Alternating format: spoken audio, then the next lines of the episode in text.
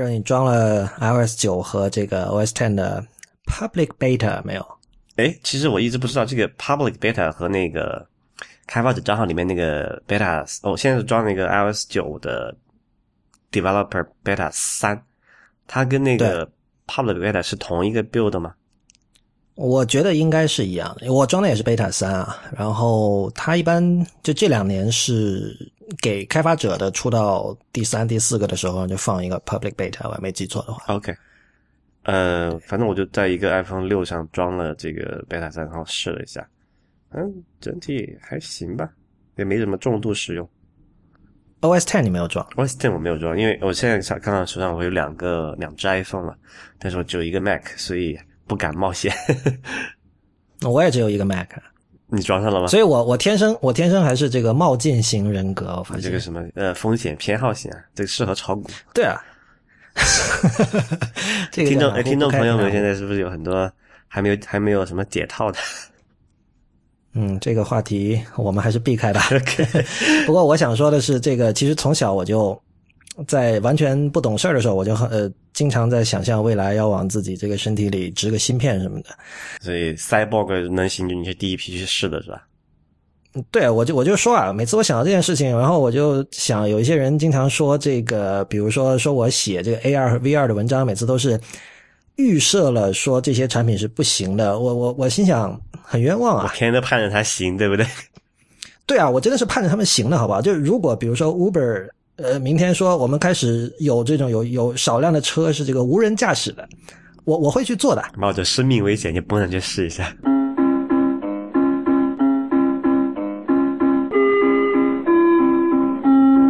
欢迎收听 IPN 博客网络旗下的节目《IT 公论》。今天是二零一五年七月十三日，也是《IT 公论》的第一百六十一期。《IT 公论》是一个为成人准备的科技播客，不反制、不接地气和失货多是我们的三大特点。我们的网址是 IT 公论点 com，请大家使用泛用型播客客户端订阅收听，这是第一时间听到 IT 公论的唯一方法。关于客户端的推荐，请访问 IPN 点 LI 斜杠 FAQ。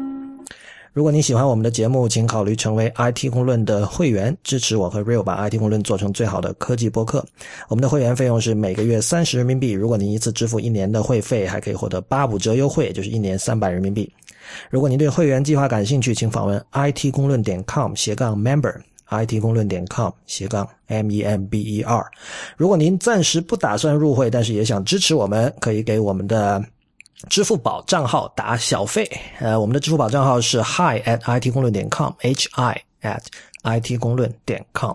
我们建议的小费金额是一元、五元或者十元人民币。好，那我们就开始直接进入今天的正题。呃，今天我们这个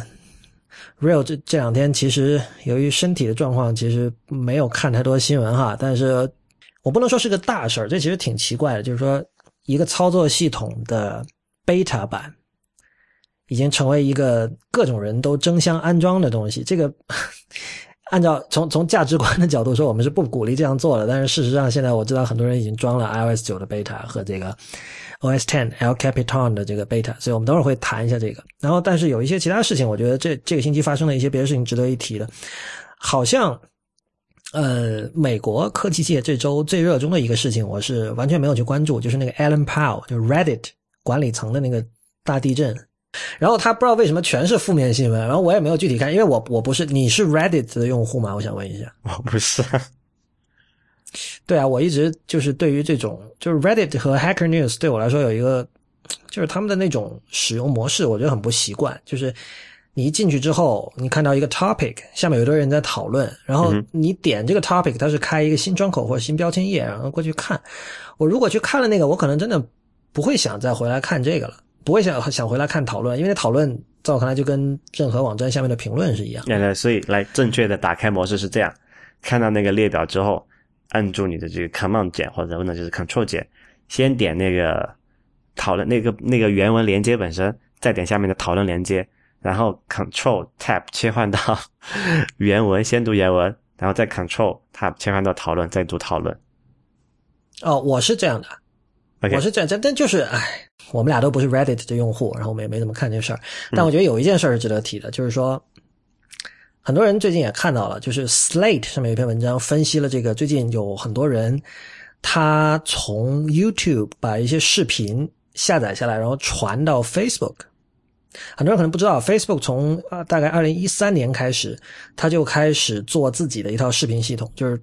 就大家知道，就比如说像这个电视广告会是比这个什么报纸广告都贵嘛，嗯，呃，网站上一样的，就视频广告是非常值钱的，所以那个就视频它在这个抓人的这个 attention 注意力这方面也是非常有非常强大的力量，所以 Facebook 呢，现在它已经这这么就是以亿计甚至十亿计的用户了，它也非常注意说，我不能让那些想看视频的人都跑到都跑去看 YouTube 了，对吧？嗯，所以他就一直在做这个东西，然后。他们是采取了，其实简单来说，这就是他们做了一个这个自动播放的功能。就是我看那个《Fortune》杂志啊，有一个很长的报道，就说他每天开会，他们那个负责产品的人就召集一帮人开会，说我怎么让更多的人来 Facebook 看视频，而不是都去 YouTube 看。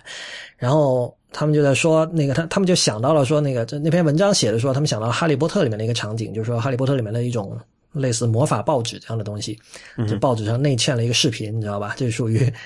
这个大家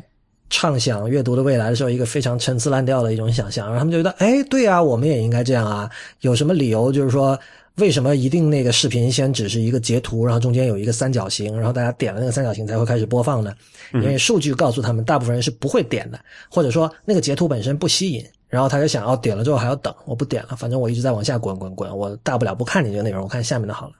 他们就说：“哎，我们来做这个自动播放吧。”但是那当然，大家都是上网很多年的人，没有人会喜欢自动播放这种东西。然后结果呢，团队里有个人说：“没关系，我们把它的声音默认做成关闭的就可以了，这样就大家不会那么烦嘛。”我觉得这是有道理的，就大家烦自动播放，很多时候是因为扰民嘛，突然哪跑出一个声音，对。所以呢，他们就做了这么一个东西，然后这个东西后来被证明是非常有效的。就是到了二零一四年底的时候吧，就是 Facebook 的这个视频的这种呃观赏量已经非常非常的高了。而且因为它是自动播放的嘛，他们有一个这样一个定义，就是说，你知道，如果你只是一下划过去了，那个视频在播放，这究竟算不算被播放了一次呢？是不是算不算被看了一次呢？根据 Fortune 那篇文章呢，就是说，只要这个视频播放了三秒以上，就算是播放过。但反正不管怎么说哈，这样的结果就是造成了有无数的人跑到 Facebook Facebook 上面看视频。那么接下来有人就想这个主意了，就是说，那既然这么多人在上面看视频，我的这种所谓的病毒视频，我也要把它传到这边来啊，对吧？我不能错过这帮人的注意力。所以呢，就有一波人会把那些很火的一些专门做这种所谓这个病毒视频的人。他们那些视频本来在 YouTube 上，然后然后有人就把它直接就倒下来，然后传到 Facebook。要搁中国，这完全就不是什么事儿，对吧？就是所谓的搬运工嘛，搬运工不但大家都在搬运，而不而且大家不但不会被鄙视，反而有的人会觉得这是普罗高传播性，是不是？不是啊，就是盗火啊！我上不了 YouTube 啊，对吧？我我翻墙很慢，或者我不会翻墙，然后很多视频我在优酷优酷上可以看，我还要感谢你。但是呢，反正就是美国。这两天有人就觉得就是就就开始口诛笔伐，然后包括像 Marco Arman，他就在推特上说，他说这就是我讨厌 Facebook，我不能尊敬这家公司的原因。嗯，呃，前两天我看到那个我们的某一个听众的微信群也在说这个事儿，但我觉得这个怎么看都不是 Facebook 的问题啊，对吧？就是用户的问题。怎么看？对啊，就是那个盗盗图不盗视频的那个人的问题。不不，你要先解释什么叫盗？盗就是说你。你知道有那种插件可以？你这个视频本身是只属于 YouTube 吗？YouTube 对它有版有有独占性的版权吗？YouTube 是它是就是对于那种，就比如说你是一个做视频的人，不管你是做这种搞笑，比如你就是我就专门做兔子的视频，嗯，我拍我可爱的兔子，对吧？呃，你在它它是有一个那个 Terms of Service 有个用户协议的，然后你在就是申请了成为那个。YouTube 的内容提供方的时候，肯定你就是等于说同意那个协议的了。啊哈，对，我不知道具体的条款是怎么样，但但是这里是涉及到金钱的，因为这个涉及到广告分成的。那这个我没有没有没有意见，但是毕竟不是一个东西，就是说，嗯，怎么说呢？没有盗图是指等于说我把我的兔子视频传到了 YouTube 上，然后 Real 你从 YouTube 上把它下载下来传到 Facebook 上，然后根本不问我。是，所以其实就就两个问题嘛，就是说。这个所谓“盗”是什么意思？就是说，非内容所有者把他的内容从一个平台搬运到另外一个平台，并且攫取了在搬运去的那个平台上面的收入，这个叫盗，对吧？呃，我觉得哪怕没有后面那部分，也已经是盗了。不不不，就你只要没有问过我，你传了就已经是盗了。嗯，那就盗是一定是有这个有有有经济利益嘛，你才叫盗嘛，对吧？不一定啊，不，我觉得这个是实体世界的盗吧，因为实体世界你你你偷你你只要发生这个行为，那个被盗的人就已经受到损害了，因为他本来有个东西现在没有了，对吧？OK，但是数字世界不是这样。然后第二个问题是说，呃，在 YouTube 上发那个视频的人是否对这个东西有排他的使用的条款或者协议？对不？他是什么是 by CC 啊，或者什么什么样的一个一个？就是说，这个不叫此视频仅限 YouTube 发使用，对不对？他没有这个条款。我我觉得肯定不是，肯定不是 CC 的，肯定不是 Creative Commons 的。嗯。然后我我觉得他既然对这件事情表达了不满，嗯，他肯定至少就是至少可以确定他的这个授权里没有说呃第三方可以随意的 redistribute。我觉得这点是可以确定的。没错，所以其实我们就按中国的这种常常见的这种例例子来看，就是说你在某个地方发了一篇文，然后被人转载到了其他地方去，然后没给你打招呼，然后你觉得很不爽，那知乎上经常出现这种事情啊。对啊，这就是链我我们之前在讨有有有讨论过，就链接和转载的区别。没错，呃，这个事情其实我的态度是我承认是比较极端的，就是可能近似于就是。在上一期我们讨论过，就是你对于 WiFi sensing 这个，我们在今天节目末尾，就是 Real 会对一些朋友的这个反馈进行回复哈。嗯，就是跟你对于 WiFi sensing 的这个态度有点近似，就是呃，在我看来，转载包括是就全文转载，包括你比如网上看到一篇文章，你把它拷贝粘贴，然后发到放到 email 里发给我，嗯，这已经是一种侵权行为了，不管你有没有盈利。对，因为为什么？就是其实最我说，我觉得说到底最基本的一点就是你不能夺人财路，因为你知道很多人是靠这个访问量赚钱的嘛。没错，就他要他要追求点击量。对啊，你你你把文章转贴给我了，我就不需要去点他网站上的链接，那我就他就少了一次链接，那么他的这个广告的这个价值，他对于广告主的价值就少了。其实就这么简单，非常简单的逻辑。我经常遇到这种情况哈，就是说。比如说前两天就有一个知乎上有一个人问我说，我的一个答案，他想转到他的微信公众号，问我可不可以，然后我就说，呃，你给链接吧，不要转载。然后他呢，他完全没有恶意，我知道他没有恶意，但是他说，呃，我们不太适合只给链接，因为大部分我们的读者不太习惯于说，哦，我还要点一下链接再去看。嗯哼。但是，呃，虽然他没有恶意，但是这里的问题在于，你不用考虑作者的意见嘛。就我对我知道很多读者读者会觉得说点一下链接还要等它加载好烦，万一这个链接哪天又被封了是吧？谁知道呢？那如果我能直接就看到该多好。但问题在于，如果你问我的话，如果你想转载，可以啊，付费就是了。没错，就这样。所以其实我觉得这个事情，虽然说我们国内的可能用户都觉得见怪不怪了，这是什么常见的事情，对吧？但是在这版权意识比较浓的这种。国家来说，这件事还是挺严重的，就在法律意识上。所以，呃，这方面，嗯，抓的最严，不是说抓最严，或者说民众在这方面的意识最为，你可以说最好吧，就是可能是日本和台湾了。台湾当然受日本影响了，但是日本这方面就是会会非常在意。呃，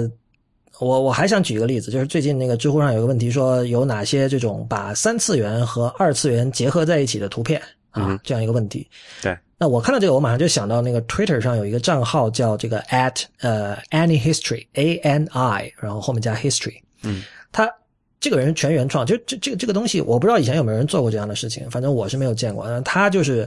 会把一些呃动漫人物，比如说像什么 Love Live 里面的人，或者这个新世纪福音战士里面的人，就是这种知名的动漫人物的形象拼贴到历史场景里，比如说这个。二战一个战场上的一个场景，然后里面有一个很萌的一个这个大眼睛的一个女孩在里边干嘛？或者说有一个热血少年在里边参战，然后他的这个他的 PS 技巧其实相当的高，就是他做的很很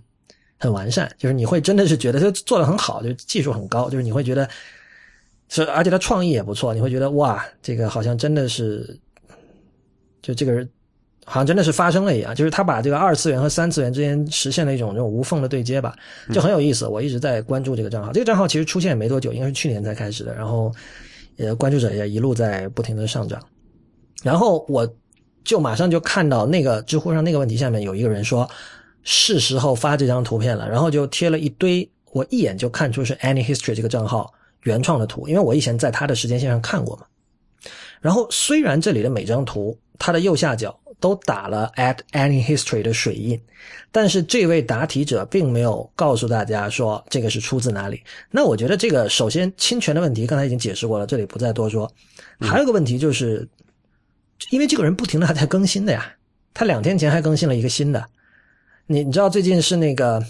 《新世纪福音战士》说那个使徒第一次来是二零一五年嘛？最近网上好多恶搞的图片，嗯，就是那个使徒第一个使徒来的时候，当时那个那那那个伊娃的第一集里是说使徒袭来嘛？有人把那个袭来的袭字换成了没，就使徒没来，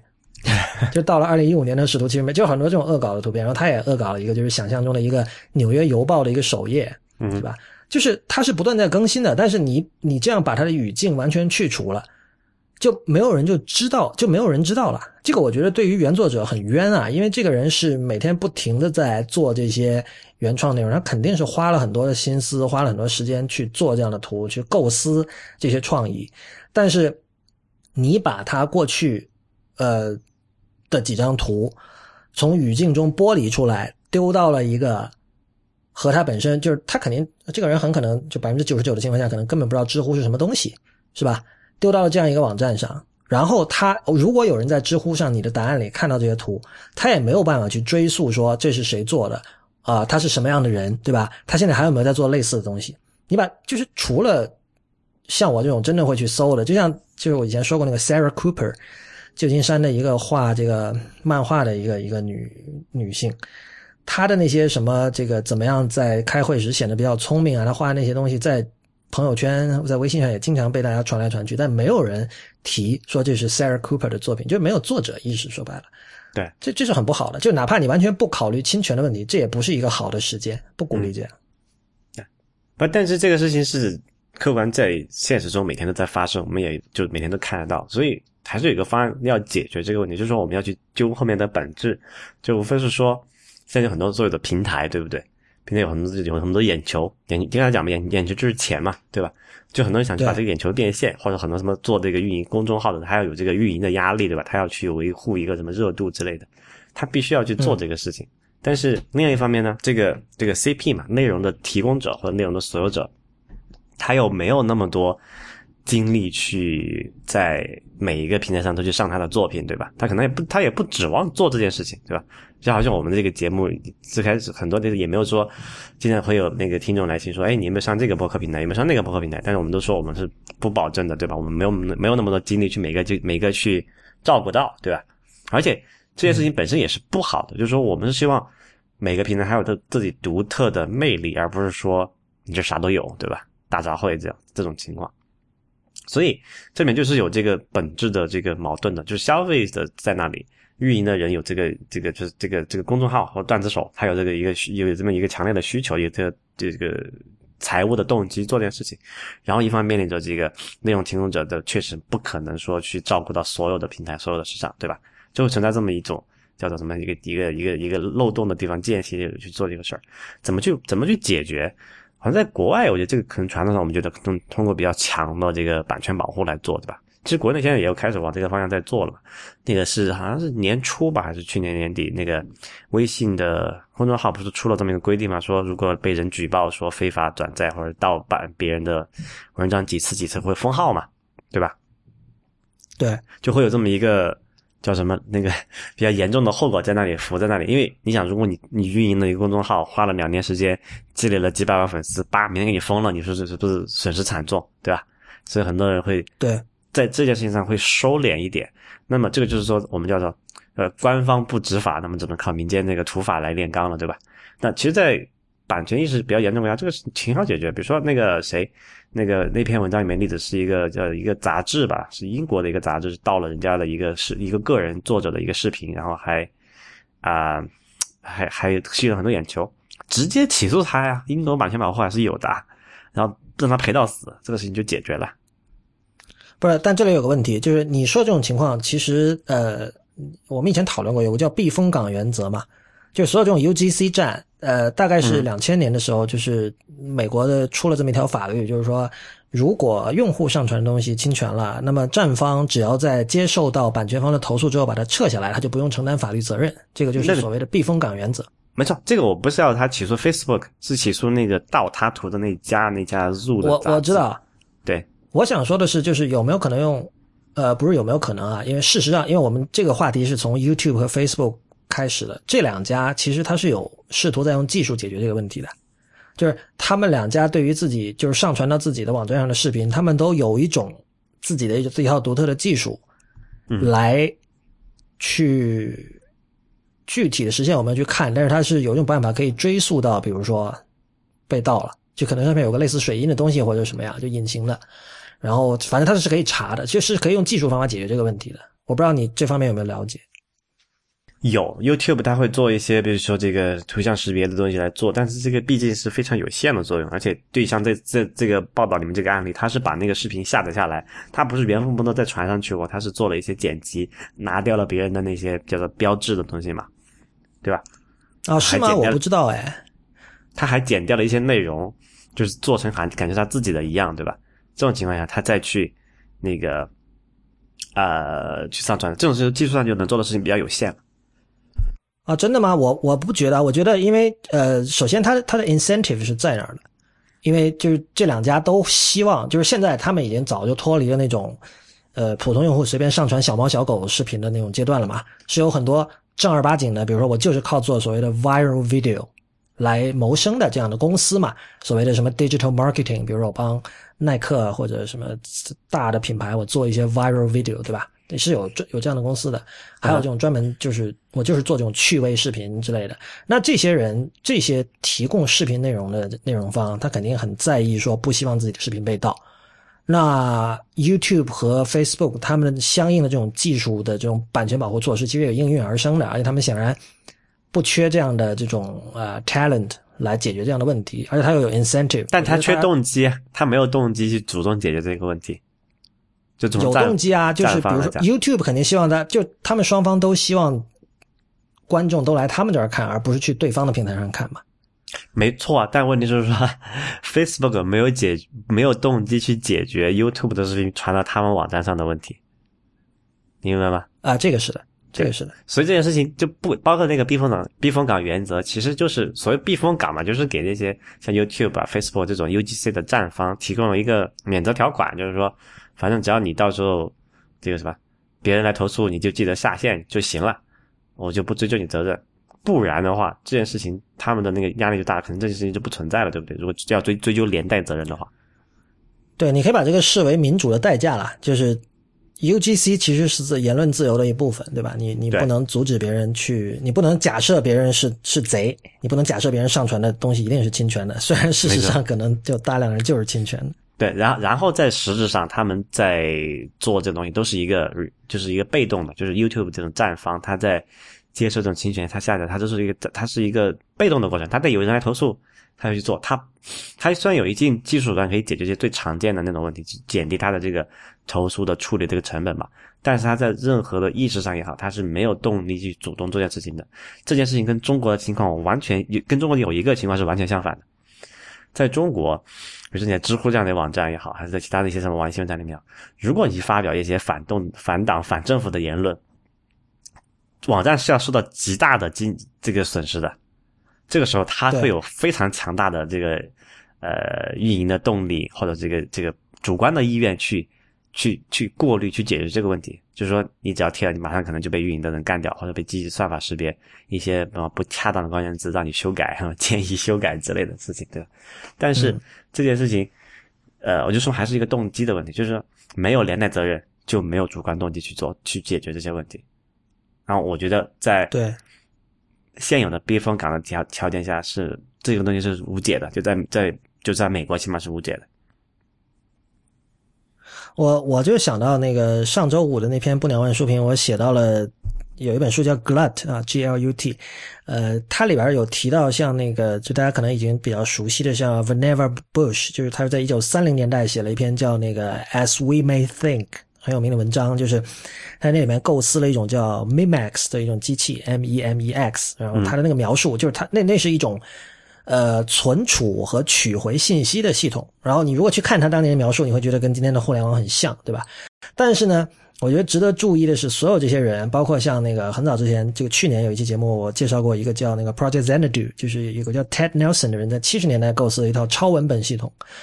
就是他们的构思跟最终我们现在用到的这个互联网都有很本质的区别。其中最大的一个区别就是，这些人这些前辈们当时想的是一切是双向的，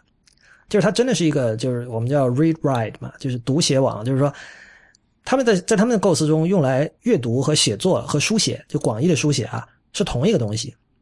就是拿今天的这个工具来比方的话，就可能我们同样用一个浏览器，我们继续在这个浏览器里看东西，但我们要做任何写作，我们也是用浏览器的。等于我不只用 Safari 和 Chrome 来看网页，我要做图片，我要写文章，呃，甚至我要做视频和音频，我都是用 Chrome 和 Safari 这个工具。然后呢，所有的链接他们很强调是双向的，就是说。你知道现在链接你很可能就动动不动就会断掉了嘛？因为你你链到某一个网站，那个网站万一关门了呢，对吧？你你这个你没有办法控制。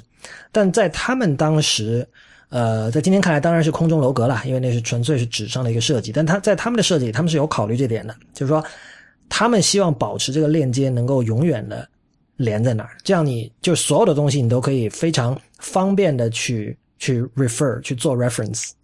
而且这种 reference 是是永恒的存在的，因为这些人其实当时他们考虑的问题是怎么改进图书馆系统。就当时他们发现，哦，现在书比以前多了这么多，呃，现有的图书馆说我我要用一个索引，他们觉得索引 index 这种东西是非常低效的，对吧？他们觉得我们应该把索引干脆去掉，我们用这个超文本这种方式，然后把所有的信息连接起来。我倒倒也没有什么啦，只不过我就是想到这样的一个问题，因为如果。这些前辈当时的构思成为了现实的话，像刚才说的很多问题就不存在了嘛？就你你在知乎上看到那个那个那个 Any History 的图，你完全可以就是在他们的这个理想的系统里，对你完全知道它的 source 在哪里，你不会说我还要去 Google 半天我才知道哦是这个人做的。但你不觉得这件事情就是技术思维和没有考虑商业现实吗？我觉得甚至就是因为那时候实在太早了，就是。而且他们这帮人当时很多都是呃，像那个 Bush 本身本身呢，当然是给政府工作的嘛，对啊，所以他肯定不会想什么商，那时候他连电脑都没有呢，对吧？但但其实现在的问题就是商业现实遇到了这个一个挑战，就是说刚才你说哪怕那个东西是存在的，就是可以直接回原的，或者在知乎上贴了一个这个这个图之后，我点一下，它是回到那个原始的地方去的。你觉得这件事情就会在现实中间中发生活中发生了？我觉得也不会的。你觉得这样有什么不好呢？没有什么不好，就从商业上，商业上说，会让谁呃受到损害吗？段子手啊。那你想啊，如果你有一个，你看了一个某一个营销账号，你看他每天做的都是段子手的东西，都是转的别人的东西，你会怎么想？为为什么这个这期这篇报道里面那个 Zoo 那家那家杂志在用这个人的视频的时候，要把要费煞费苦心的把他的那个台标剪掉，把他的提到自己的这个名字的东西都剪掉？为什么？他就是要营造出一种这个内容是我这个这个原创的原创的内容，而不是说我从别人那里抄来的。因为如果你一旦是抄来的，你和你和这个抄和那个人抄没有本质区别，对不对？我为什么一定要看你？你的品牌粘性在哪里？你没有品牌了，对不对？你做的无非就是 curation 的工作了。所以说，像那个呃 Vannevar Bush 他们和 Ted Nelson 他们构思那种双向连接，其实是对于内容的创作者是有好处的，但是对于搬运工是。就是毁灭性的打击，对吧？没错。然后现在我们面临的问题正是这个搬运工的经济利益和利益内容创造者的这个版权意识发生矛盾的地方了。对啊，所以我就说嘛，就是在今天是一个做三明治的人不如这个把三明治从冰箱里端到桌子上的人赚钱赚得多的一个一个时代嘛。嗯，这倒也不是说这件事情本身是不好，因为你要你要换个角度这么想。它其实是让更多人能消费了这个内容的，所以我们今天要解决的那个环节是如何从中让这个内容的创作者从这件事情中也获得一个合理的收益，而不是因为因为不管你通过刚刚我们讲通过这个强严刑峻法也好，还是通过这个版权这个保护，还是通过这个技术这个机制也好，都没有解决刚才我说的那个本质的问题。本质问题就是说，内容创作者不可能去照顾到每一个平台，然后但是又有这么一帮人。这个叫我们叫我们这叫中国特色的段子手哈，但是其实这是什么叫内容的搬运，对吧？他是很强精力去做这件事情的，就会产生这么一个落差。这个东西，这个东西只要本质上不解决这个难题，这这个的这个叫什么呢？这个的这个这种事情就一一一直会发生，不管是在哪种环境下面。对，但但我觉得哈，就是其实呃，最近一两年，我是觉得技术圈真的没有以前有意思了。就比如说像刚才提到 Facebook，呃，Fortune 那篇文章把 Facebook 这个让视频做成呃自动播放这点当成一个创新来讲，但这不是很可笑吗？就是说，你你看到用户连点一下视频都懒，所以你就呃进一步的去讨好他们，去迎合他们的这种懒惰，把它，然后你你你想出的主意，哦，big deal，你让他 auto play 啊，好像了不起了。就其实这一切都是因为他最后的，就是这是结果论嘛，就是因为他最后的数字确实就是他那个视频的这种播放量就是已经飞速的增长，而且已经威胁到 YouTube 了，所以那么可以理解，因为 Fortune 毕竟是一个商业杂志嘛，作为商业杂志，它可以从这个角度去写就是 OK 的。但是你从产品的角度说，这样真的有意思吗？就是还是那句老话，就是这个世界上最聪明的，我们这个时代最聪明的一帮人在绞尽脑汁的想怎么让人多点几次广告。那就是说，这个世界会好吗？是吧？那我不禁在想，你刚才提到说，怎么样让内容的生产者可以获得合理的利润？那我在想，有没有可能我们把目标定得更高一点，就是或者说更理想主义一点？因为所谓合理的利润，我跟你讲，内容生产者从来就没有拿过大头，好不好？CD 时代是一样的，大家不要老觉得数字时代这个音乐人怎么怎么惨。我们都知道，CD 时代包括以前这指数时代都是一样，版税。百分之十几二十，对吧？就是对初出茅庐的人可能百分之十二，就是一本书卖十块钱，他拿一块二是这样的一个状态。那么一开始这个数字时代出现之后，大家就会觉得说就欢欣鼓舞，说啊我们可以不要出版社了。那当然后来的这个历史并没有按照这样的轨迹前进。那我每次在看到在读关于像 Ted Nelson 这种人的故事的时候，我就在想，就是这些人从今天的时代氛围，我们去评价他们的这个。这个当时的这种工作还有想法，我们会觉得是理想主义，对吧？我们会觉得呃没有考虑现实，是所谓的空中楼阁。但是我觉得我们不能不承认一点，就是他们的这个构思是非常伟大的，而且非常非常崇高、非常高尚的。那今天有这么多就是杰出的头脑，有没有人在想这样的事情？这就是我，你我知道你没有最近比较忙，没有听最新那期 ATP 啊。其实那期这期非常的 juicy。你知道为什么吗？啊，我觉得，因为他们也在这期这期他们也在讨论那个 Safari 是不是新的 IE 那个问题嘛。然后我觉得 John Siracusa 在这期里其实道破了 Marco Arman 的，甚至可以说是虚伪。就就就是 Marco Arman 他其实是站在 Native 那一边嘛。对，因为但是你这是可以理解的，因为他 Arman 是一个从 Web Developer 向 Native 转型了的人。我们知道他以前是那个 Tumblr 的嘛，啊哈，他是做 Web 开发的，后来就是他自己开始做 Instapaper，做这个 Overcast，做 The Magazine，变成一个 Native 的开发者。那他当然是一个很经典意义上的重视用户体验这样的一个人，对吧？Arman 的观点基本就是说，他说现在大势已定了，就是很显然 Web 作为一个呃开发平台，它就是比就是说呃 Native 作为开发平台比 Web 不知道高到哪儿去了。对吧？因为这不这这这两边吵来吵去也吵了很多年了，然后 Web 每年好像都有改进，但是直到目前为止仍然还是没有办法跟这个 Native App 相比相比。然后这个时候 Siracusa 就就他就说了，他说我很奇怪你会这么讲，他说因为我们都知道这个你是一个经常主张说你是一个拥抱开放的万维网 Open Web，你是支持 Open Web 的，至少理念上，然后你也很主张说这个。对吧？这个自由啊，表达的权利啊，呃，不要被大公司控制啊。比如说当时 App.net 出来的时候，你也会去试啊。你是这样一个人，为什么你今天会完全站到 Open Web 的对立面去说话？嗯，当然后来那个 Arman 在试图在 defense，呃，在在 defend 自己，但是我觉得不是特别有说服力。我觉得，我觉得他就是就是就 gotcha，就是 syracusa gotcha，就是抓到他了。就他他这个人。就反正我觉得他这一期里面他逻辑是不通的，但这不是重点，重点是后来 Siracusa 提到了，就是因为最近那个 Lauren Brichter 他在 Twitter 上跟诶一堆人，什么 Jason Snell，什么这个这个 n e r v i n Morgan 一堆人在讨论这个事儿嘛，然后他就翻出了自己去年的一条 tweet，他是这么说的：“他说，大家想象一下，如果当年乔布斯赢了，什么意思？就是说，乔布斯不是一开始第一代 iPhone 的时候，他说你不要写什么 native app，你写 web app 就可以了，对吧？如果乔布斯一开始是说不要把这个 native app 的这个权限开放给第三方的，那今天我们的论述会讲说，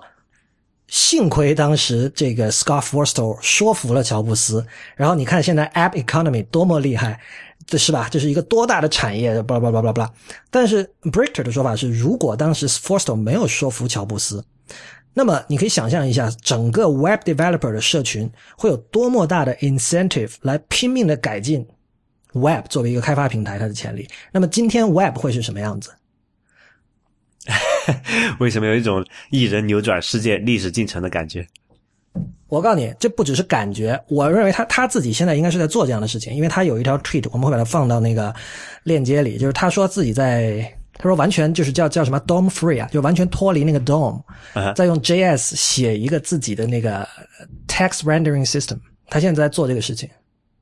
啊，这个很多人都在做啊，就是那个现在不是很火那个 React 嘛，也是在做类似的东西。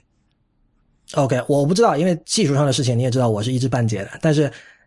这就是那 b r i c k t e r 的历史，我们是知道的嘛？他当时写 Letterpress，他等于说自己把那个 UI Kit 重新实现了一遍。就是他是会干这种很疯狂的事情的。然后他现在又，就是他明显站在 Open Web 那边，而且他跟别人讨论，他就说：“他说你们只是说希望这个 Web App 能够跟 Native Native App 一样好。”他说这个标准太低了。他说：“You're aim, you're not aiming high enough。”没错，他说你 Web App 完全是可以比 Native App 更好的。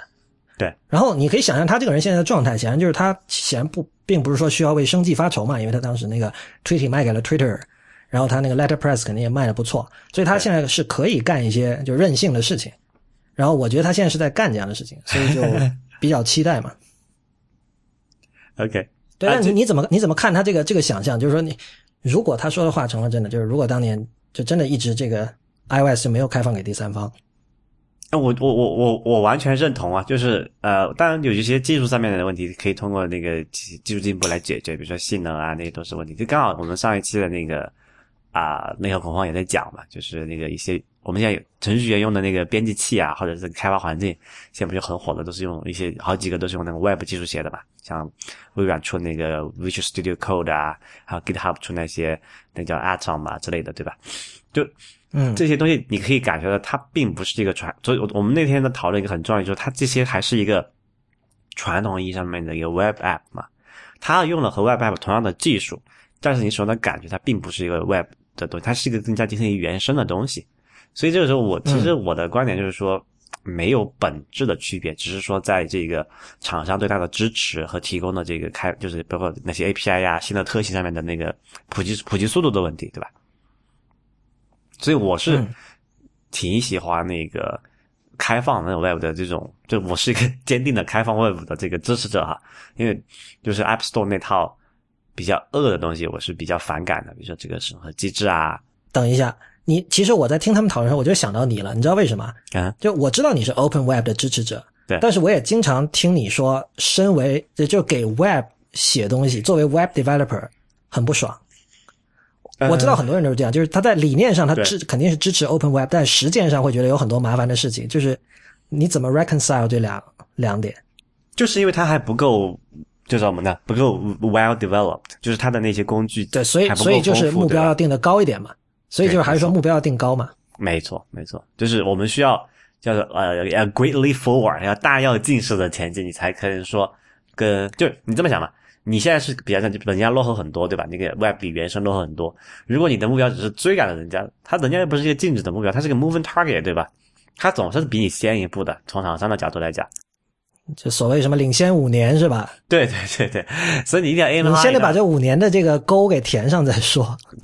对，就如果你是只是一个追赶的现在你永远填不上那个那个那个沟，你就填永远填不完的嘛。你填完这个，马上又新的又来了，对吧？所以你说，那我直接说我快式的发展，我领先那个 Web 进步十年，好不好？其实最近我们看到一些苗头了，比如上次我们那个跟 Willow 还讨论好几次那个叫做 React Native 这个东西。其实你可以看到，作为一个开发者的角度来讲，用 React Native 就假设它的那个，不现在它有一些，它是一个毕竟是在一个非稳定版本嘛，还是一个零点几的版本，它。不不够好。但是即便是在这种情况下，我们能看到它展示出来那种惊人的那种开开发的响应速度，还有调试的时间，那是非常了不得的，就远远超过现在那些原生的那个开发的体验嘛。比如说，就昨天我们还在那个还在讲，就是你可以在 React Native 里面。你可以在 Chrome 里面运行你的主程序，然后你的 iOS 里面其实就是一个界面，然后它每一个操作都是直接操作你 Chrome 里面一个一个数据结构的，对吧？这种东西你在 Chrome 里面实时改一下，你可以就直接改变你的 iOS 里面那个整个界面的布局也好，整个界运用逻辑，这在过去用原生开发工具是完完全做不到的，现在也做不到，对吧？所以你只有当你的有那种叫做呃，就是思思维模式上面的大跃进的时候，你才可能说。在某某些层面上超越，或者是至少达到这个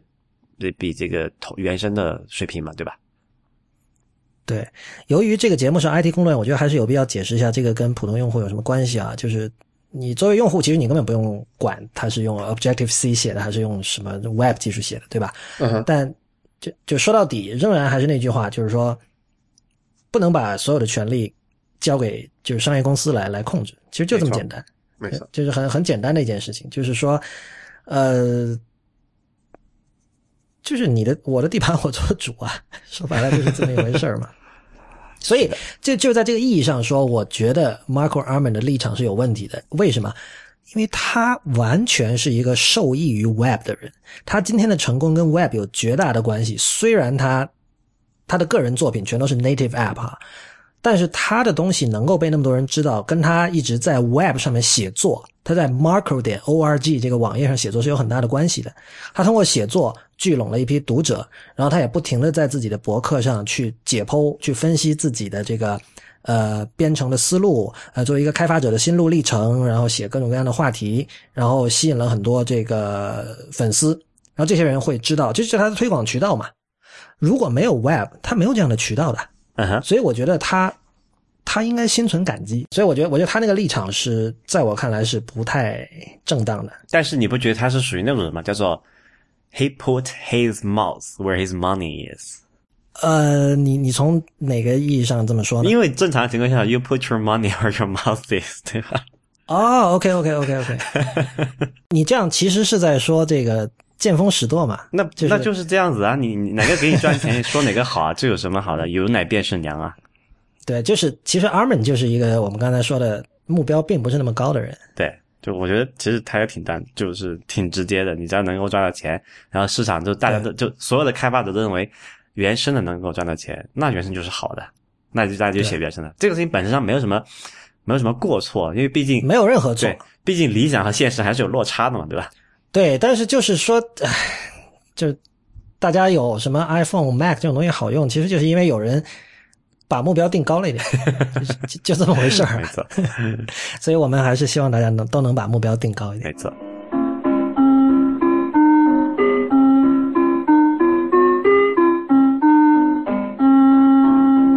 OK，那。来说一说 这个 beta 版吧，有点违反我们的原则哈，还是开宗明义把大的这个原则说一下，就是说，如果你要问的话，你就不要装。就如果你要去问说啊，现在够不够稳定啊，那你就不要装，因为就是我们负不起这个责任，因为我现在装了 L Capitan，然后在在我的电脑上基本没有太大的问题，但这不代表你会没有问题。不，这个是毕竟是一个敢于吃。蓝色药丸还是红色药丸的人 啊？对，就某个药丸了。对，anyway，呃，就正确的做法，你要问这个问题，那你买两个手机咯，一个不一定买两个，你旧的升级就你总有一个旧手机嘛，对吧？然后你旧的装这个测试版也可以玩一玩。不，我现在就拿了两个手机，我说拿新手机来装测试版来我测试。我的话，我我其实我主力 iPhone 我也没有没有装，我是在我的 iPhone 五上装的，然后那个 iPad 上我装了。呃，iPad 主要我是想测试那个双屏嘛，还有什么多任务。对对对对。哎，你是那个 Air Air Two 吗？Air Two 对。Air Two OK，那那应该哎怎么样那个效果？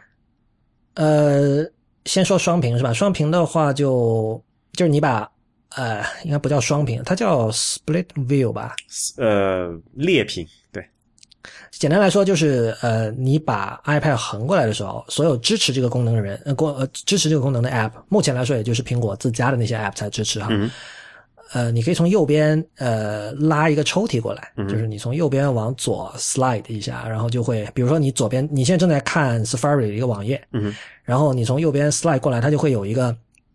类似 iOS 六时代你双击 Home 键的时候，下面不有一溜那个图标嘛？对，它就相当于这个图标竖着出现，或或者有点你可以想象为那个 Mac 上面的 Dock，你把 Dock 放在右边的时候那样的状况，就是有一堆图标出现在哪，然后你比如里面有什么 Message，、嗯有这个 Mail 什么，比如你点开 Message，那么这时候整个屏幕就会左右分成两半，嗯然后中间有一条那个竖线，然后你用手拖动那个竖线呢，你可以调节这两半分别在屏幕上所占据的比例。嗯吧？你可以左右各百分之五十，你也可以七三开这样的，那么你就可以左边在刷知乎，右边在跟别人通过这个 iMessage 聊天了。对，呃，目前肯定还是有一些 bug，比如我这边有的时候可能那个键盘呼唤不出来啊之类的，但整体来说感觉是不错的。OK，呃，当然，我觉得很多人已经说过了，这个这个东西在 Surface 就是平呃微软的那个平板上之前已经有了。我觉得，我觉得时时至如今，我们必须把这个东西说一下，不然一定会有人写信跟我们说这个是微软早就有的功能。可惜我们不是 Surface 用户啊。大家可能知道，就是目前只有 iPad Air 2是支持这个功能的，因为就是这个东西对于内存的要求比较高嘛。对然后 Air 2的内存是两 G，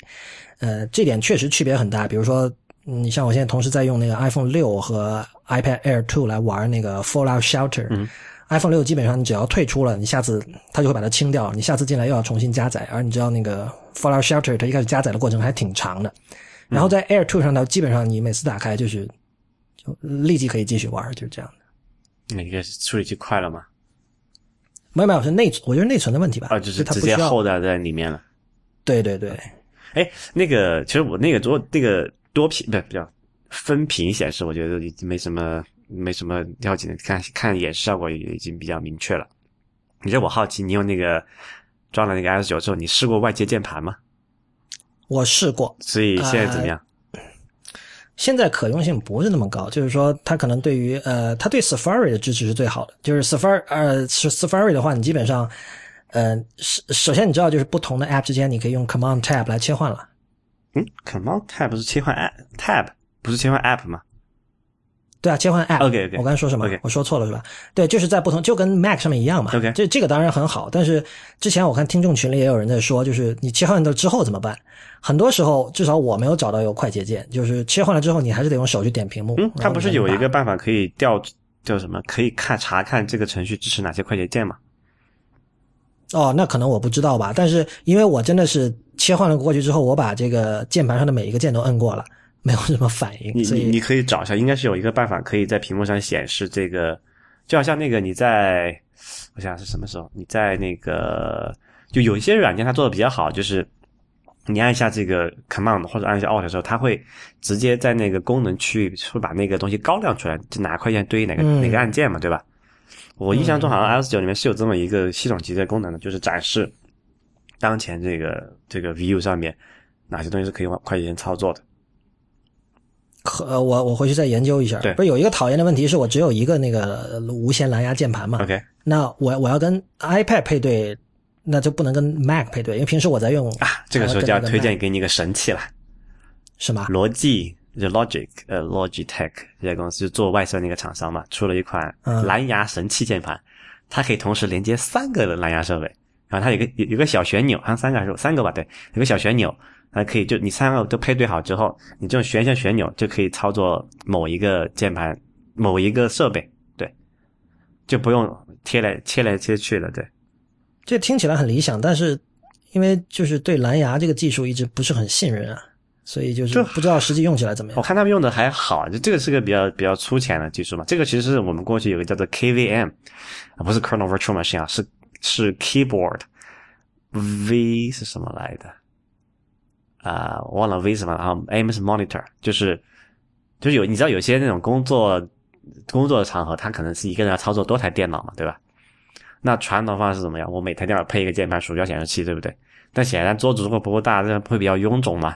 所以有这么一个叫做 KVM 这么一个设备，可以用一套显示器、一套鼠标、一套键盘，同一个三个一样的不改，然后可以连接多台电脑，然后可以随时切换。OK，对他这个就做了，是在键盘上做了这个这个是一个 keyboard 这么的一个一个切换器，我觉得还挺好的。如果你有这个需求，可以考虑那个，也不贵，好像不到一百刀吧，应该。好吧，那个逻辑，呃，回头，不过我觉得我不会去试的，因为我我觉得目前，我我继续说啦，就是你你如果用 Safari 的话，很多在 Mac 上的那个快捷键都可以用，比如说你这个摁住 Shift 和 Command，然后摁那个左方括号、右方括号，可以在不同的 Tab 之间切换，对吧？啊 OK，呃，但是但是还是有很多问题吧，就是这个不好说，你只要试一下，你会发现，就是跟你想象中，就我当时也想象说，出门可以不带笔记本了，对吧？就带对对对，最起码如果你你你想，如果像你这么一个使用场景，你不做软件开发，你不需要使用任何就是 x 八六架构才需要的工具，你完全可以只用 iPad 啊。呃，我们以前也讲过，不是当时有人用那个 iPad 二加外置键盘，然后所有东西是命令行嘛，然后就在那个用它那个是远 SSH 嘛，对，它是远程嘛，对。对，就是这你其实做软件开发可能反而可以这样，但相反，像我这种，比如说经常要写写文章什么的，虽然这是一个听起来很不高级的应用哈，但是其实它涉及的各种乱七八糟功能还挺多的。啊，是吗？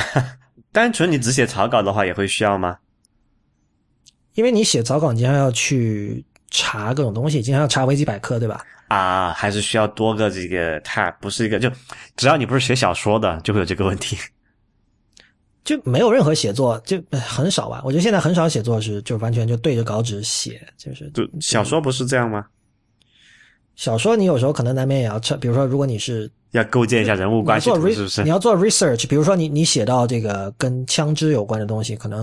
如果你是村上春树、或者你是大作家，可能有一个团队帮你做 research，但你如果是自己的话，你得去网上查嘛，你得确保有些描述是是是比较真实的嘛，不然就很外行就不好。对，这是一个。所以所以就是说，这这用自然语言写作，你其实仍然还是要有很多这种 refer 来 refer 去的一个过程，就多任务的东西嘛。对那其实这个 i 这个 iOS 九的那个多任务分多的分屏多任务不不适合做这件事情嘛？它演示的时候就是说，你有一栏是写这个稿件，然后右左边那个是浏览器窗口查阅资料嘛。嗯，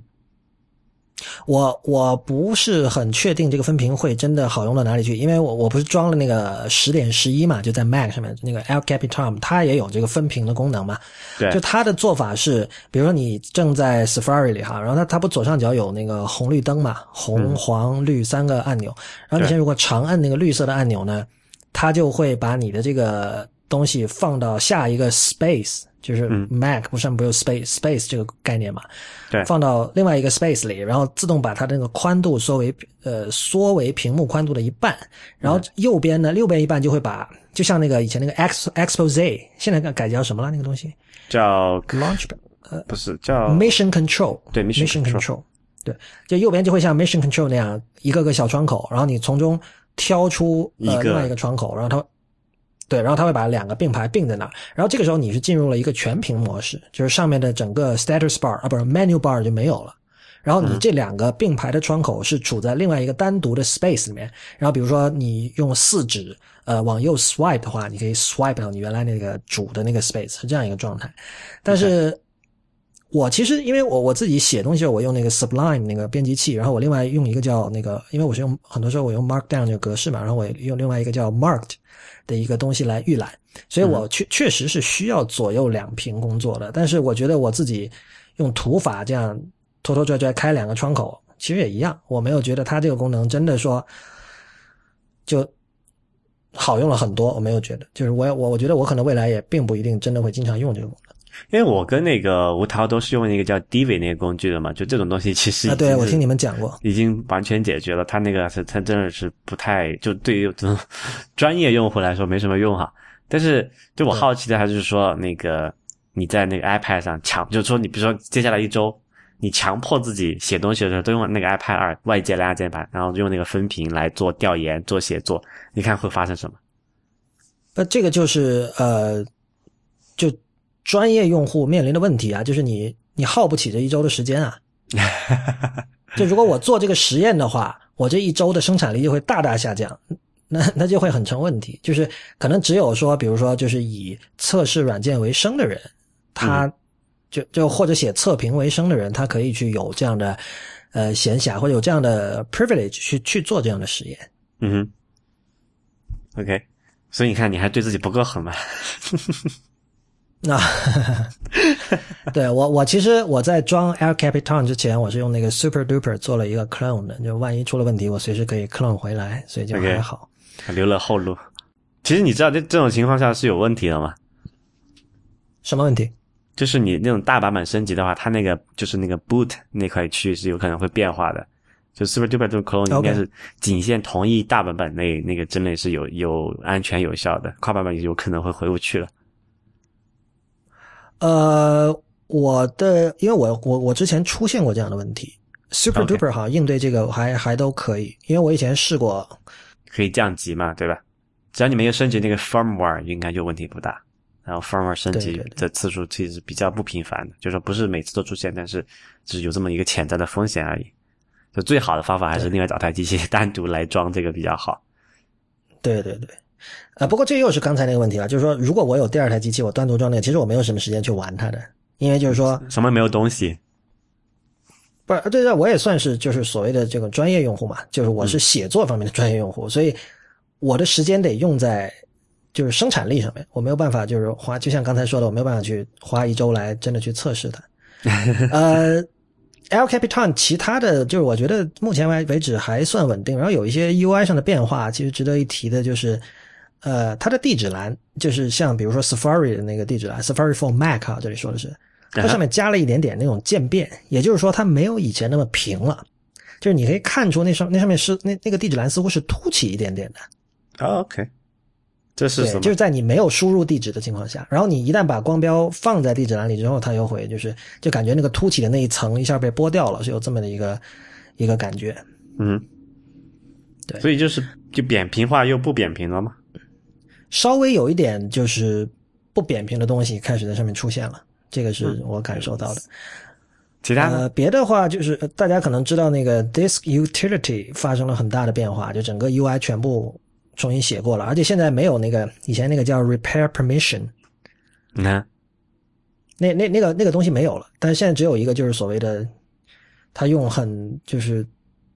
小白 friendly 的一个词，我忘了是什么，就是说好像是检查一下我的硬盘，就不会有像 repair permission 这样的过程。我不知道是它还是有这个过程，还是说只是就干脆这个这个这个过程就没有了。OK，这个我还没有用上，因为这个其实一般人用的也不多吧，因为大部分人不会经常去重装他的 Mac。我记得很多年前的时候，好像时不时就是大家会有建议说，如果你的 Mac 出了什么问题，你先 repair 一下 permission。但是我自己 repair permission 对我从来没有过任何用处，就是本来是坏的，repair 完了还是坏的，所以这个功能就感觉是我是觉得挺鸡肋的。就我还挺常用这个 Disk Disk Utility 这个工具做一些这个磁盘镜像啊、启动启动碟之类的玩意儿。OK，嗯，反正这次全都变了，你回头可以看一下。OK，呃，新字体这个是很多人，我看到我们的听众群里很多人说有一股浓浓的安卓的味道。这是指的那个中文字体平方哈。呃，英文现在也不是也换了那个 San Francisco 吗？OK，呃，你是说哪个有安卓味？呃，我听众群里的人是说那个中文，就他们觉得那个平方看起来很像 Android 上的这个黑体，OK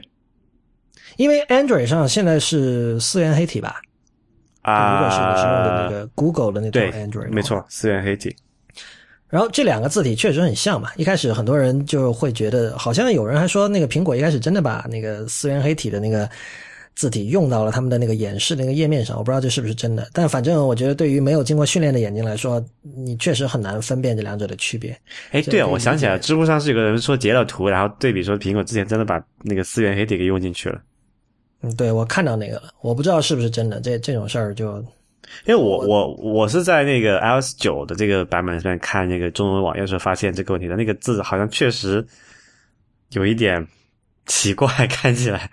中文字啊，不，你肯定是一开始是有习惯的过程的，然后，而而且我觉得现在的它的这个 San Francisco 配上这个平方了之后呢，对于这种非 Retina 的屏幕就很不友好了。哦，这这为什么？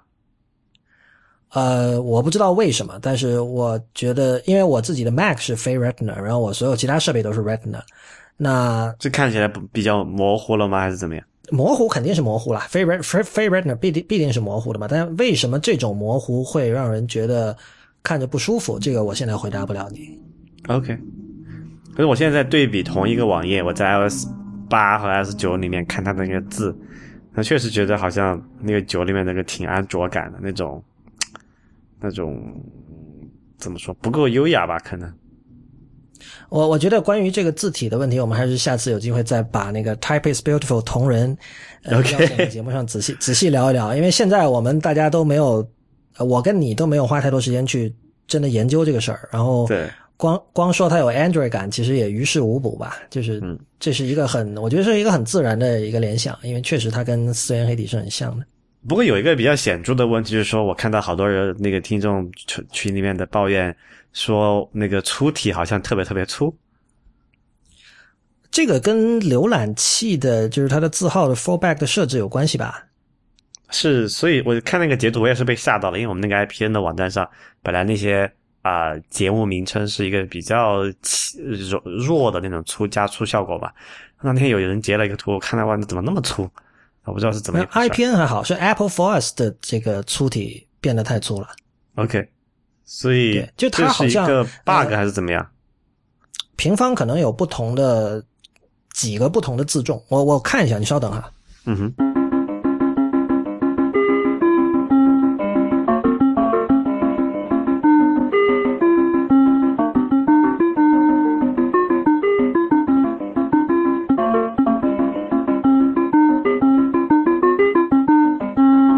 平方一共有六个字重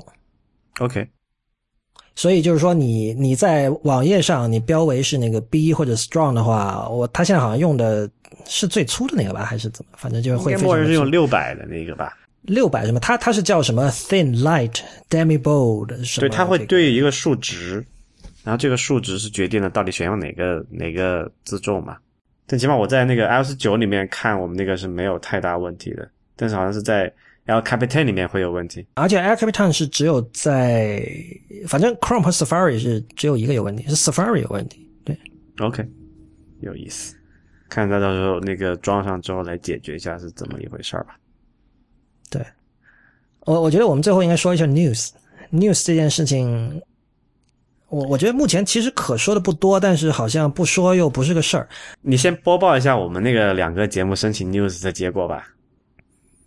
啊，对，因为那个 news 它是这样的，就是它有一个，就是如果你是一个媒体或者你是个内容方，你可以它苹果有个页面，你可以申请说我想加入 news 里边。那么我们在一个月前申请的，然后就是以分别以 IPN 的名义和这个 Apple for Us 名义，然后两个都被拒了，然后拒绝的理由不一样，一个是说我们现在暂时不支持中文的内容，还有一个是说那个，还有一个就没有给理由，就是说对不起，我们现在暂时不接受，就是这样。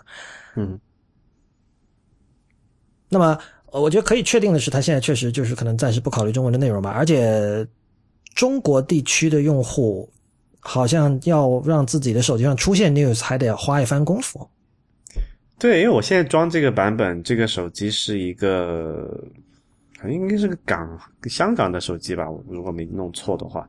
就香港版本的 iPhone 六、然后我装上那个 Beta 三、然后用我那个加拿大，我的 App 我的 Apple ID 是加拿大的账号嘛，然后我下面也没有找到有那个 News 这个、这个 App 的存在，我不知道是什么一个情况。我我其实比较期待是 iPad 上的 news，但是 iPad 现在上面就是在目前的 iOS 九 Beta 三上是没有 news 的，只有 iPhone 上才有。呃，iPhone 上说老实话，我觉得它是这样的，就是说每一家媒体在里边它的这个表现形式是不一样的。比如说像 CNN 就会整个感觉就比较原生，也就是说你在它下边是这样嘛，也是分跟那个 Apple Music 一样，最左边是不是叫 For You？然后有什么推荐的是吧？对，不是，它是根据一开始你选择的，好像说我，他他有推荐一些媒体给你，然后下面有一堆给你选，就是你喜欢哪几个，然后他会把这些优先在 For You 里给你呈现嘛。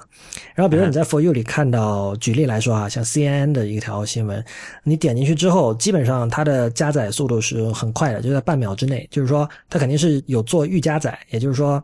你点开它，基本上你不会觉得你是在连一个网页，而像是说这些东西就是你手机上的，是本地的内容。然后它打开之后的效果其实并没有特别惊艳吧。就是在今天来讲，其实大家都是这么做的，顶上一个这个边到边的一张图片，对吧？然后下边是这个岛屿啊，这个 byline 就是这个作者名字啊，然后发表时间啊，什么 pull quote 啊，等等等等，而且。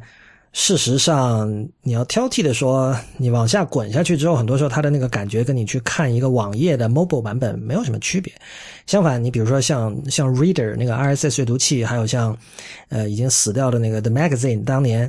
在这种插在文字中间的图片，它也会把它处理成那个边到边的，你知道吧？就两边没有留 margin，但是在这个 News 里两边还是有 margin 的。这个我觉得感觉上还是差挺远的。然后还有一些。就不同的媒体在里面呈现方式是不一样的。有的媒体点进去之后，上面是有一个 tab 的，有一个 tab bar。这个 tab bar 里面有，比如说这个呃 news、呃 tech、science、sport 是这样的，你可以去去一个个去点它，对吧？嗯。呃，比如说 Atlantic 大西洋月刊，它就有这样的一个一个 tab。OK。对。那么你你进去之后，你就可以去点。然后还有像比如像纽约客这样的。它任何一篇文章，你都是只能看摘要的，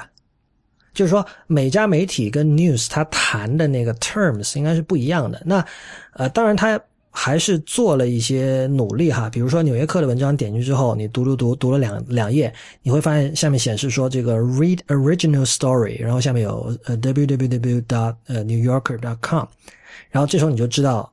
你要点网页了，对吧？那通常这个时候你的心情会不太愉快，因为你会觉得哇，那我为什么要用 news，对吧？我点了这个网页，难道你要给我开一个这个内建的 browser 吗？或者是 iOS 这里 给我搞一个这个 Safari View Controller 是吧？那那这个我为什么要用 News 呢？对吧？但事实上就还好，你真的，它那其实是往上一拉，拉了之后呢，它也是肯定是也是有预加载的，然后它基本上整个界面就是像从下面拉了一个，把文章拉上来了而已。就是虽然它拉上来的仍然是一个网页，就是拉上来之后你会发现跟你自己去访问 NewYorker.com 看到的整个样式什么都是完全一样的，但是你不需要等待，没有转菊花的过程，所以就还好吧。但是我就觉得，我我本来会以为苹果会强制的把 News 里面的各种这个阅读体验做到一致，就是说，就像你在 Instapaper 里你看各家的网站，它的这个样式是完全一样的，字体是一样的，字体就是你在 Instapaper 里。读者你自己定义的那个字体，对吧？而不是说每家各自有各自的字体，但其实不是这样。在 news 里，每家媒体它各自本身的这种特点，还有视觉表现形态，还是保留的比较完整的。我觉得这个，呃，作为内容方应该是欢迎的，对吧？嗯哼。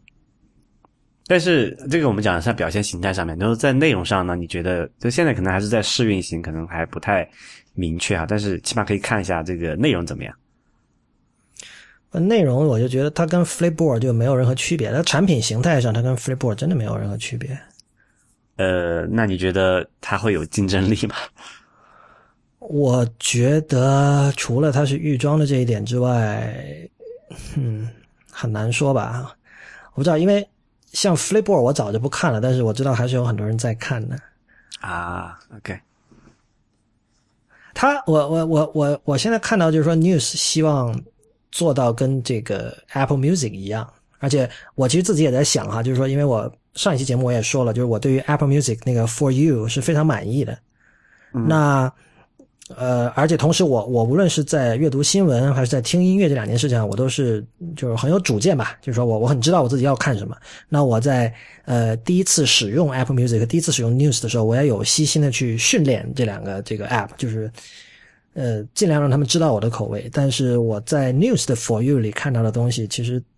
不是太合我口味。好，这有可能是因为在 News 的 For You 里面有太多苹果硬塞给你的一些频道，比如说像 CNN 这些，还有 ESPN 这些，你是不能删除的。我不知道这个在 News 正式推出的时候会不会改。呃，如果不能改，我觉得挺糟糕的，因为这两个频道我平时都是从来不看的。好吧。但现在我的 For You 上就充斥的，就是百分之七十都是 CNN 和 ESPN。OK，这也是蛮蛮糟糕的一个事情。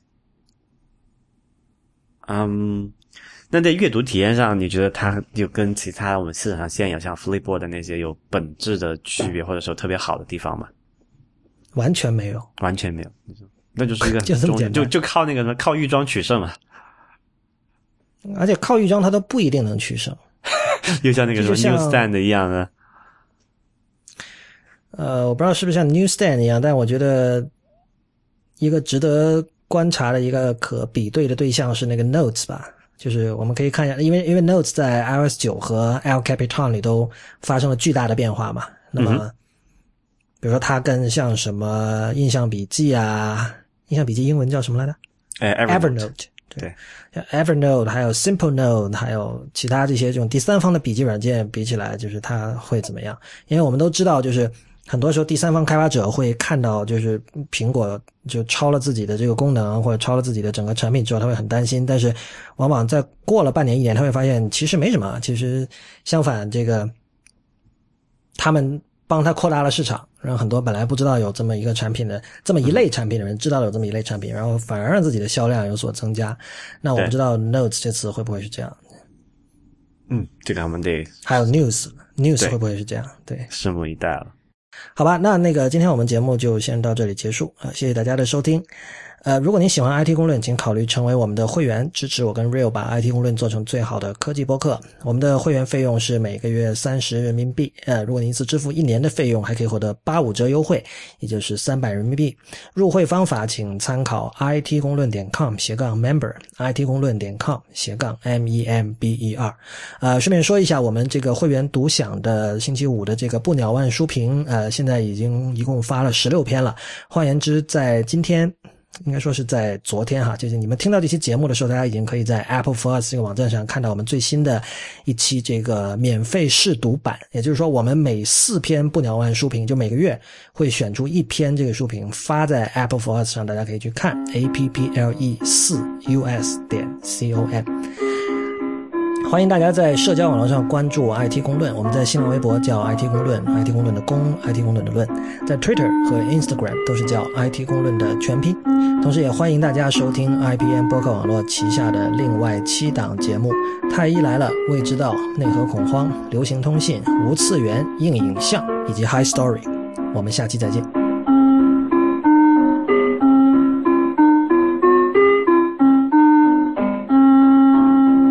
上一期 Real 你关于这个微软的这个 WiFi Sensing 这个功能的这个评价，引起了三位听众的不满。嗯，你要不要跟大家解释一下是究竟发生了什么？OK，就上期我是在那个反馈环节里面大概讲了一下，为什么我觉得 WiFi Sensing 这件事情是不对的，对吧？就不应该有这么一个服务出现。然后包括我说了一些我为什么我反对它的理由。然后啊，当时是念了一位叫张谦朋友的这个来信嘛，然后。后来他又又给我来了一次信，然后另外还有两个这个朋友来来信来说这个事情，那这里就一并过一下吧。我希望也是最后一次讲这个事情了。就他们的来信里面对我对这个的这个的，就是对我的指指责哈，主要是说我没有理解这个 WiFi sensing 他要他要解决的痛点和主要是问题。我想说的是，我完全理解他要要解决的痛点和主要问题，而且在我认为在他想象那个使用场景里面，这个东西是没有太大。意义这个问题的，但其实是有的，但我待会解释为什么。就你，就可能普通人会觉得没有太大的问题，但其实问题是很严重的 啊。然后在，但是我上一期讲的是在一些，我认为一旦有了这个东西之后，会出现一些连带的潜在的问题啊。这里是是先挨个解释啊。呃，WiFi sensing 之前可能如果讲的还不够清楚的话，这里再啰嗦一遍，就是说它的作用是什么？让你连入这个 WiFi 的时候，可以选择把这个 WiFi 的这个密码通过一种方式分享给你的这个朋友啊，这个朋友是可以指定的一群人，对吧？啊，什么什么呃，Skype 联系人啊，或者之类的这种一个圈子，嗯嗯，然后这个指定的方式是说，它可以做到让你分享给他 WiFi 密码之后，他在系统上一用一个正常的逻辑是看不到那个 WiFi 密码的。那他的他的想象中的场景是什么呢？就是说，比如说我今天在家里搞个 party。可能来了十个人，我我的十个朋友，对吧？过往是什么最传统的方式？我得写告诉他们说，我家 WiFi 我我家的 WiFi 密码是一二四一二三四五六，对吧？你们都连一下吧。大家再输了一遍，可能哎说错了，再再连，到底是不是一二三四五六，对吧？还得看一下，哎，我按我少按一个八，或者按错了一个六，对吧？就他要解决这个问题，就可以通过说一个固定的方式，那个软件的方式，我说我我直接把这个 WiFi 密码分享给你们，你们可以可以。第一个，你们不用知道我家密码是多少，然后你们可以连进来了，对吧？然后这个是它理论上正常情况下是说我可以决定说我分享多久给你们，就是说，比如说我今天是说，呃，这个 party 是今天晚上两点结束，那我可以到明天早上我就给这群人停止分享我家的 WiFi 密码了。这个是在产品层面上它是这么设计的，我觉得这个完全没有问题。我也希望有这么一个产品，因为输密码确实是很痛苦的一件事情嘛，对吧？但是，这件事情在实现上是有诸多漏洞的。上期我已经讲了很多了，大家可能大家还。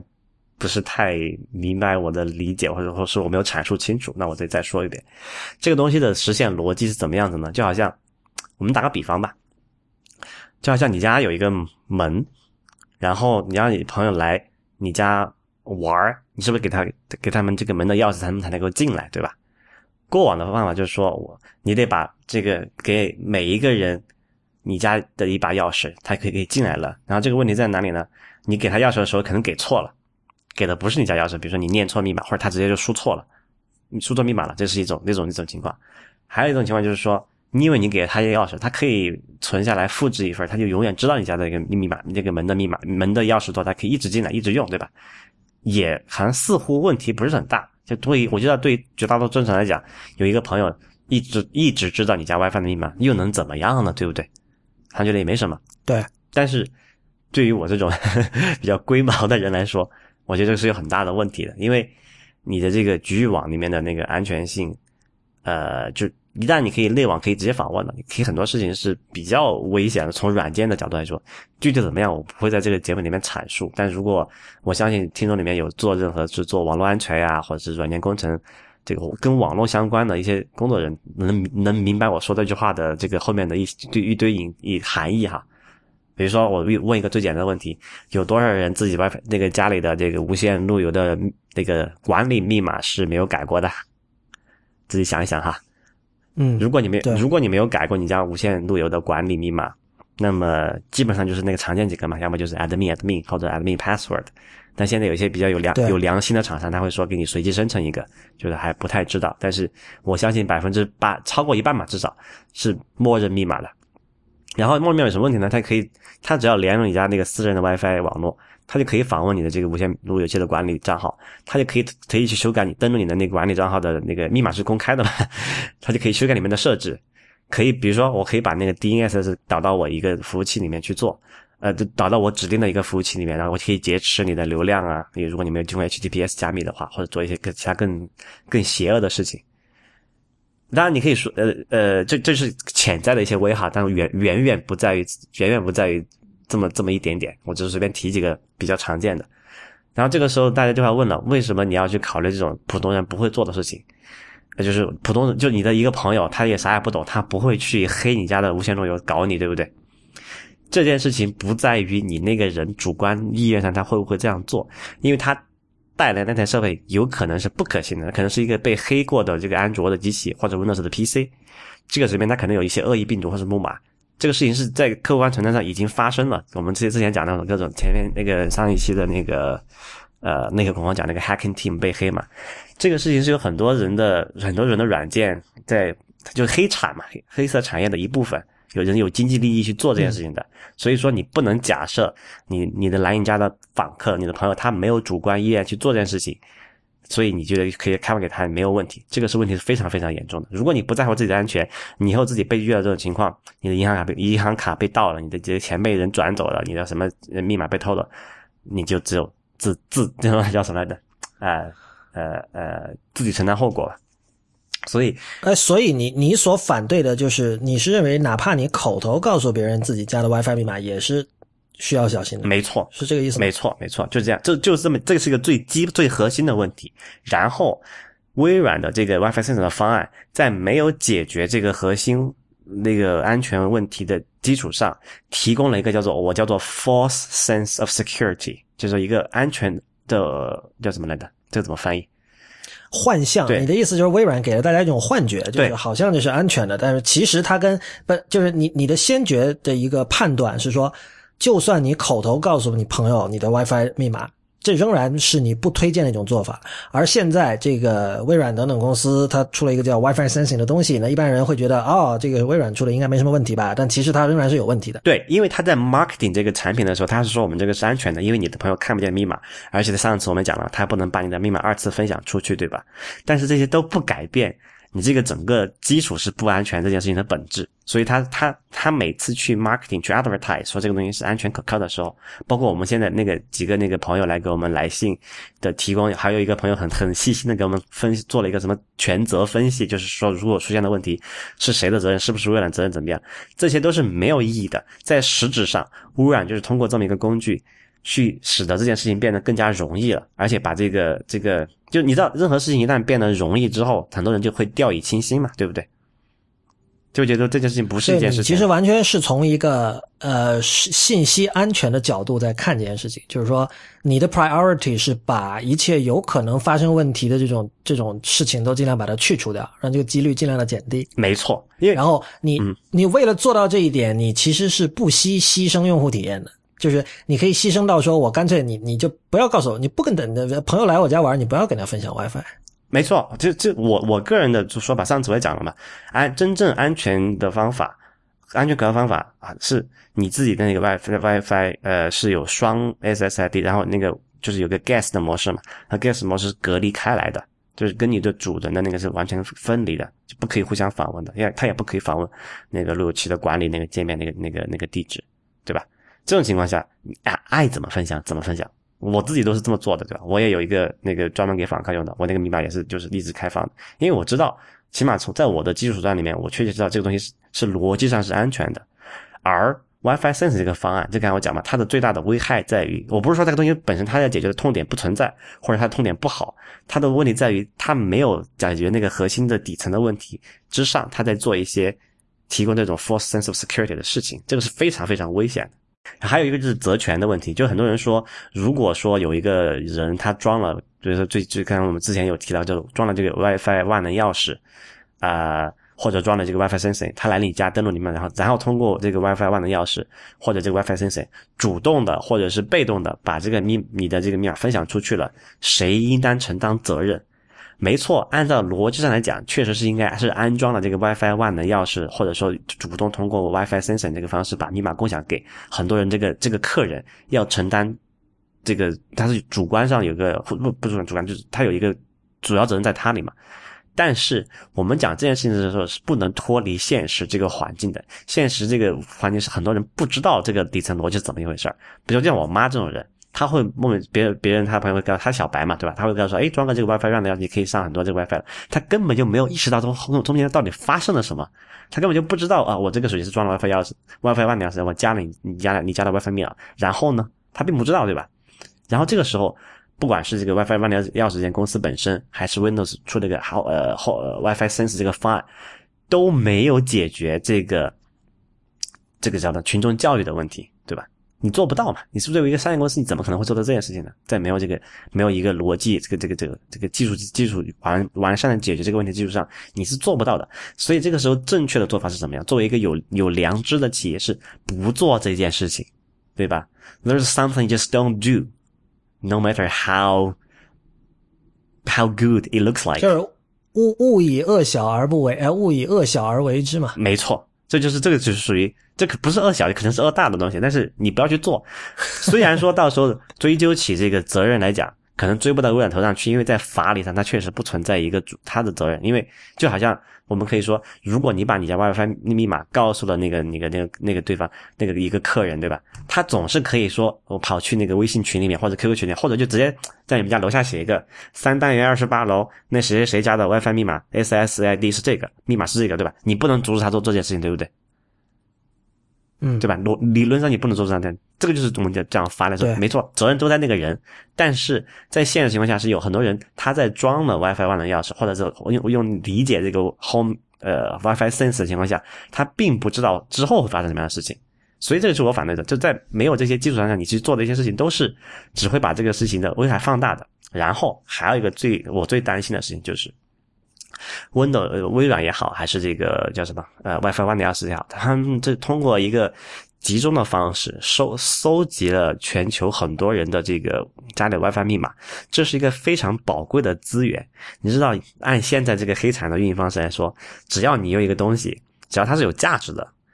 总是会有很多人盯着想去把它破解出来的。很多人刚才说，之前我吐槽说这个东西不安全的一个东西，说你为什么你不可能要求说每个人都是黑，你不你不能假设每个人都是黑客的方式来证明这个东西是安全的，那个是理解错误。我我并没有假设每个人都是黑客的情况下去去证明说这个东西是不安全的，而是说你一旦存在这种机制，就会有人盯上你这个东西，去想办法东西去破解它。不管你防的有多好，不管你有多少商业量在背后去做，比如最近那个什么 hacking team，就是你的意思是，你的意思是，当利益的这个诱惑足够大的时候，不需要每个人都是黑客，对，只需要只需要有一个人成功就可以了，对对吧？就好像我们说说，在很多人说这个 Windows 这个 Phone 这个平台是安全的。我们那我们你我那我问你那个你觉得 Windows 这个系统 Windows 七八觉得是安全的，是不是安全的？它是不是一样的被人破解了？它是不是一样的被人装上了这个盗版软盗版系统？你是不是一样没为为为没有为它付费？它下面是不是一样的跑着很多这种你不知道的，或者是你知道或者不知道的黑客软黑那个木马软件或者是病毒，对吧？这些事情是客个客观存在发生的，并不会因为我，并不是因为我假设每一个人是都是黑客这种心态去来搞这个系统的的结果。因为只要你存在这么一个系统在那里存在，就会有人去搞你，就会有一个人成功，就会这个人一旦成功，就会导致很很大的危害。比如说这这次那个 hacking team 那个事情就是这么一个例子嘛，对吧？你搜集了那么多的这个各种系统的这个漏洞和这个后门，叫什么 zero day 的那种那种那种那种东西，就没有被打上补丁的那种安全隐患。就是会有人觉得这个是价值几十亿、上百亿美元的这东西，他就是会去搞它，然后总有一个总有一天，总有一个人会成功的，对不对？那同样的道理，微微软搜集了这个这么多人通过这个 WiFi 生产方法搜集了这么多人的那个密码，因为它毕竟是要传在服务器上，它是可能转发给别人才可以加入网络的嘛，对吧？那总有一天那个那个库会被爆出来，然后爆出来就会会有很多人的加密密码就就昭然若揭了，这个时候。不管是微软主观故意也好，还是客观疏忽也好，它的对这个社会的伤害的这个，就对社会产生的伤害，是和这个叫什么 WiFi One 的钥匙是一样的。OK，现在我说完了，我现在我说完我的这个解释了，我不知道你你怎么看这个这个争论啊？我其实呃上期因为我我我没有用过任何这一类的产品，然后你刚才讲到的那一点让我明白了你的观点，就是。大部分人不会改自己路由器的初始密码，嗯哼，因为因为这种事情，因为我是设置过路由器的人，所以我知道，就我我马上就懂你的意思嘛，就是说我如果你告诉我你的密码，然后你如果你的那个路由器初始密码刚好是 admin admin 的话，那我可以就在你家聊天的时候，我就顺便就浏览器打开什么幺九二点幺六八点零点幺，然后 admin admin 进去之后，我可以把你的 SSID 的密码改掉，然后你就上不去了，就。最简单的说就是这样。对，这个还是一个比较弱的，就是如果还改了你那个什么 DNS 啊、路由啊那些，你就死了。对，这这是我能够理解到的这个程度。但是你刚才也讲了，就是说其实有可能比这个严重的多。没错，而且这就是可以完全被自动化，而且它是确确实实正在现实中发生，只是你不知道而已。所以这件事情，我希望解释到这里。如果你是一个头脑足够清醒的人，能够意识到他们中间问题所在。然后，当然我可能说的这个情况比较严重，因为我对安全这件事情是看得比较重的，因为。因为我很多信息都是在数字化的嘛，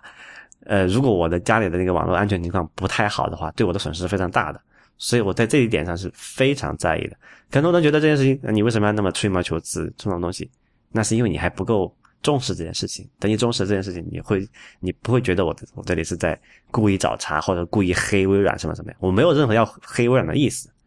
就是他做的很多产品，我也很喜欢。我们的节目不会黑任何东西的，请大家一定要记住这一点。我们是为成年人准备的科技博客，对，好吧？对，没错。所以反正这个事情就，我希望到到这里就到此为止了。然后如果之后大家还有就再有个反馈，可以发欢迎给我们来信，但我们可能不会在节目里面讨论这件事情